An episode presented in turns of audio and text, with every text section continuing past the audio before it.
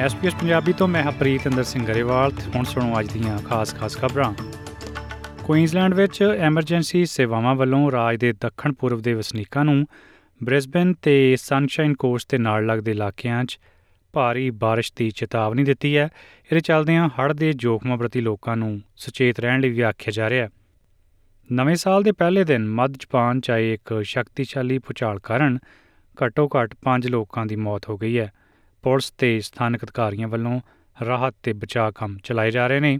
7.6 ਦੀ ਤੀਬਰਤਾ ਵਾਲਾ ਇਹ ਭੂਚਾਲ ਕੱਲ ਦੁਪਹਿਰ ਆਇਆ, ਜਿਸ ਨਾਲ ਕਈ ਇਮਾਰਤਾਂ ਤਬਾਹ ਹੋ ਗਈਆਂ। ਹਜ਼ਾਰਾਂ ਘਰਾਂ ਦੀ ਬਿਜਲੀ ਗੁੱਲ ਹੋ ਗਈ ਤੇ ਇਸ ਦੌਰਾਨ ਸੁਨਾਮੀ ਦੇ ਡਰ ਤੋਂ ਕੁਝ ਤਟਵਰਤੀ ਖੇਤਰਾਂ ਤੇ ਰਹਿੰਦੇ ਲੋਕਾਂ ਨੂੰ ਉੱਚੀਆਂ ਥਾਵਾਂ ਤੇ ਜਾਣ ਲਈ ਵੀ ਆਖਿਆ ਗਿਆ। ਵੈਕਸੀਨ ਦੀ ਇੱਕ ਮਹੱਤਵਪੂਰਨ ਖੇਪ ਗਾਜ਼ਾ ਪੱਟੀ 'ਚ ਪਹੁੰਚ ਗਈ ਹੈ। ਸਹਾਇਤਾ ਕਰਮਚਾਰੀ ਹੁਣ ਪੋਲੀਓ ਤੇ ਖਸਰੇ ਵਰਗੀਆਂ ਬਿਮਾਰੀਆਂ ਖਿਲਾਫ ਯੁੱਧਗ੍ਰਸਤ ਖੇਤਰ ਵਿੱਚ ਅੰਦਾਜ਼ਨ 60000 ਨਵਜੰਮੇ ਬੱਚਿਆਂ ਲਈ ਇਹ ਵੈਕਸੀਨ ਮੁਹੱਈਆ ਕਰਵਾਉਣਗੇ।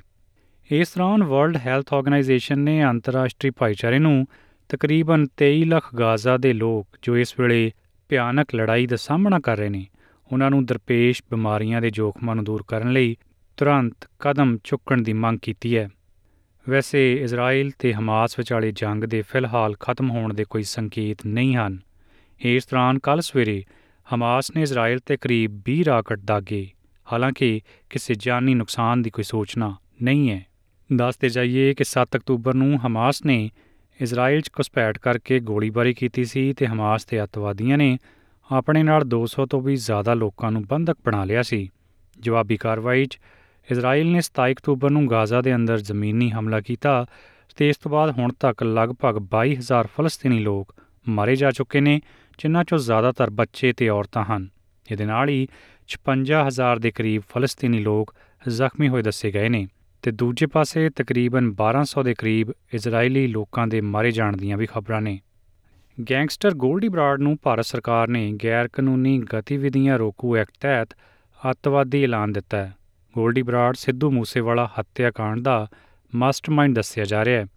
ਇਸ ਤੋਂ ਪਹਿਲਾਂ ਕੈਨੇਡਾ ਸਰਕਾਰ ਨੇ ਬਰਾਡ ਦਾ ਨਾਂ ਦੇਸ਼ ਦੇ ਚੋਟੀ ਦੇ 25 ਲੋੜੀਂਦੇ ਅਪਰਾਧੀਆਂ 'ਚ ਸ਼ਾਮਲ ਕੀਤਾ ਸੀ।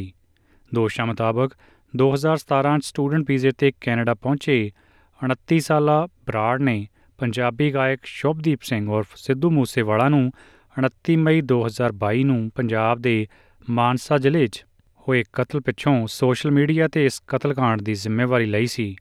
ਗੋਲਡੀ ਬਰਾੜ ਉਦੋਂ ਤੋਂ ਹੀ ਭਗੌੜਾ ਦੱਸਿਆ ਜਾ ਰਿਹਾ ਹੈ। ਤੇ ਹੁਣ ਇੱਕ ਖੇਡ ਖਬਰ।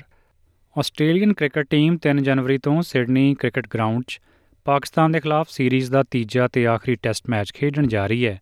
ਤੇ ਇਸ ਤੋਂ ਪਹਿਲਾਂ ਖਬਰ ਇਹ ਆ ਰਹੀ ਹੈ ਕਿ ਸਲਾਮੀ ਬੱਲੇਬਾਜ਼ ਡੇਵਿਡ ਵਾਰਨਰ ਨੇ ਇੱਕ ਰੋਜ਼ਾ ਕ੍ਰਿਕਟ ਤੋਂ ਸੰਨਿਆਸ ਲੈਣ ਦਾ ਫੈਸਲਾ ਕਰ ਲਿਆ ਹੈ।